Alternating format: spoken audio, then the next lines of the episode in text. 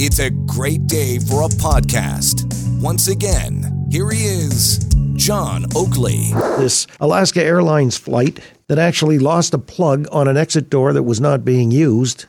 But I mean, it blew a hole in the fuselage, and as a consequence, this has uh, some significant implications.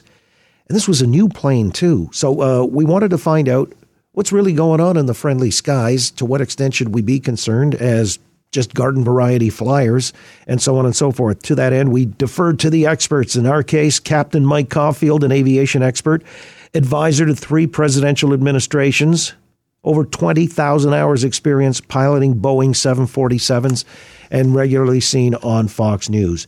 Captain Mike, good to have you here on the Oakley Show. Good afternoon.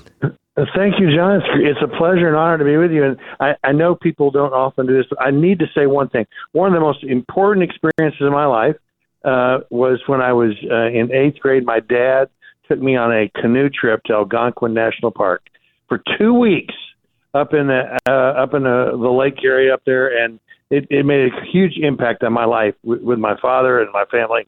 And I just want to thank you for preserving that area and for all the things that that uh, that Canada does so so well.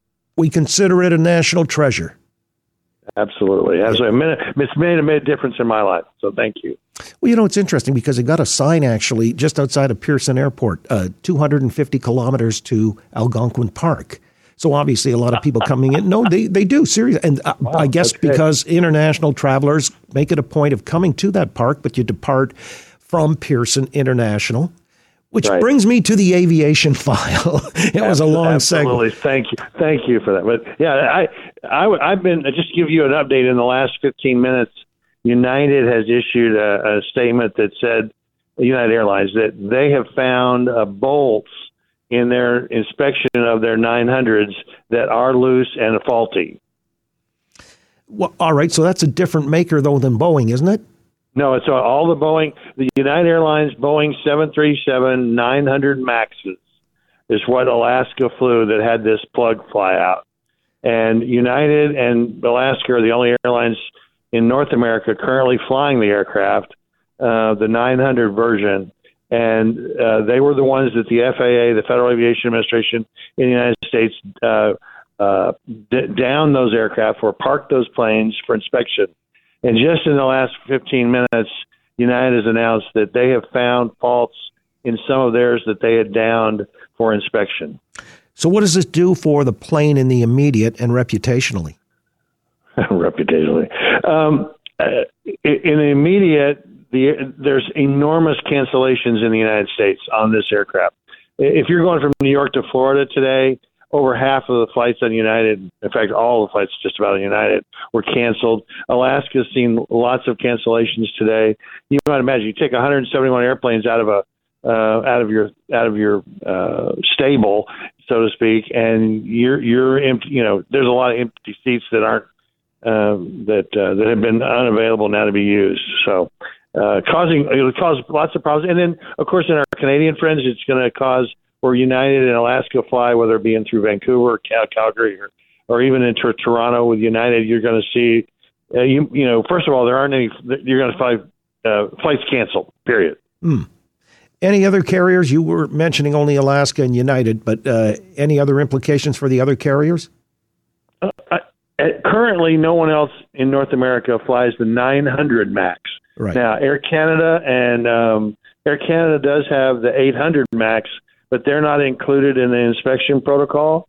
Um, if I was the FAA administrator or the uh, Secretary of, of uh, uh, Transportation in the United States, I might, uh, I would probably ask those other carriers that are flying the 800 max to, as you go through your evening and uh, routine inspections on every three days, that, that I would go, I would go back in there and, and have a look at those at those plugs. What exactly is a plug then? That's a great question too, uh, John.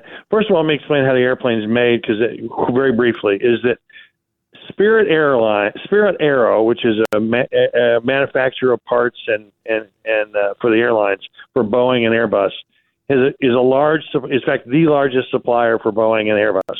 They make the entire fuselage in Wichita, Kansas, um, and then they transport it by rail up to uh, Seattle um, and then Boeing puts it together. Boeing, uh, Spirit Aero also makes this entrance door in the aft behind the wing on the left side of the aircraft, uh, which we call just an ex- exterior exit plug. That plug can be used as an emergency exit, can be used as an egress point. Um, Spirit Aero makes that plug. That plug then is shipped to Boeing, and then Boeing assembles the airplanes. So that's kind of the process of how it works. It used to be years ago, you and I know this, years ago, the airplanes would come in and the, the raw materials would show up. And then through an assembly line, the airplane itself completely would be made in one manufacturing facility. Well, about 30 years ago, Boeing decided to be global. Airbus was already in that space because of the EU, because of the EU, and so parts were being made all over the world. And they decided that that's how they would uh, bring more um, uh, economic growth to those two companies um, by putting manufacturing globally and then bringing the final assembly to uh, Seattle. Well, all right, uh, and so that's in the manufacturing. I'm just kind of curious. Uh, was this not sealed properly when it was put together with the plane, and uh, what was the it, reason? It appears, yeah, that's another. It, it appears that that may be the case. The interesting thing about this specific plane, John, was that it had had three. The captain on the on three previous flights over the previous seven days had written up there was a pressurization and or a continuity. I mean, get in the weeds, but a, a continuity loop problem that caused a light to come on in the cockpit that said there might be a door open, right, and or a pressure leak problem. Each of those three times, those write-ups were uh, either I haven't seen the final write-ups of what the maintenance people said, but they allowed the airplane to continue with a caveat as of the day before this incident, it said that specific plane could not fly over water. Hmm. So, so historically, from my you know 30 years as a captain, if we saw a write up, John, that was written up for the same problem three times, we as a captain we down that airplane. We'd say, hey, we're not flying this plane until it's fixed because this is a repeat write up. Well, all right. A couple of questions attendant to that. First of all, because I've sat in that seat that you were describing, uh, back of the aft wing, and of course, you know the. The uh, flight attendant tells you, you know, you're responsible. If anything, you know, do you want to be the person uh, leading people out the door in the event of an accident? Right. Or, so, you know, I mean, I try to shirk as much responsibility when I'm flying as I can. But could somebody conceivably then have been sucked out of the airplane? Uh, yeah. Mm-hmm. Absolutely. Absolutely. Yeah, absolutely. The good news on this, there's two. One is the airplane was only at 16,000 feet, so the pressurization in the cabin to the outside was not great. The second thing that happened was correct was that the um, uh, the oxygen mask all deployed. That's also positive. And at 16,000 feet, you only have to get down to 10 to where you where where you have a common you know air, air that's you don't need supplemental oxygen. So that only takes two minutes. Um, and the other thing is that the plug didn't hit the elevator or the rudder of the airplane right when it went off, because mm. that would have been that would have been catastrophic. By the way, it was discovered in a school teacher's backyard in Portland. Uh, I love it. Yeah. The door, unbelievable. Yeah. But the the amount of warnings that went off and this thing still flew was that because of you know economic. Uh, let's say, uh, pressure to keep flying despite? I mean, is that something that's happening now where uh, maybe airlines are compromising, cutting corners safety wise? What's going on? Yeah, another. Um, I haven't. It, that was that's been a problem in aviation since aviation started, right? Since the first mail routes, right? Uh, and so there's tension there, and and that it comes ultimately down to the captain's responsibility to say, hey, I'm not flying this plane, right? Or or this is this needs to be fixed before the airplane moves.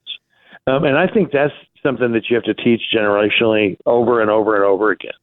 That to take ownership and personal responsibility. And it is the, the most important. This sounds terrible, but I told you the most important person on the plane is the captain or the first officer.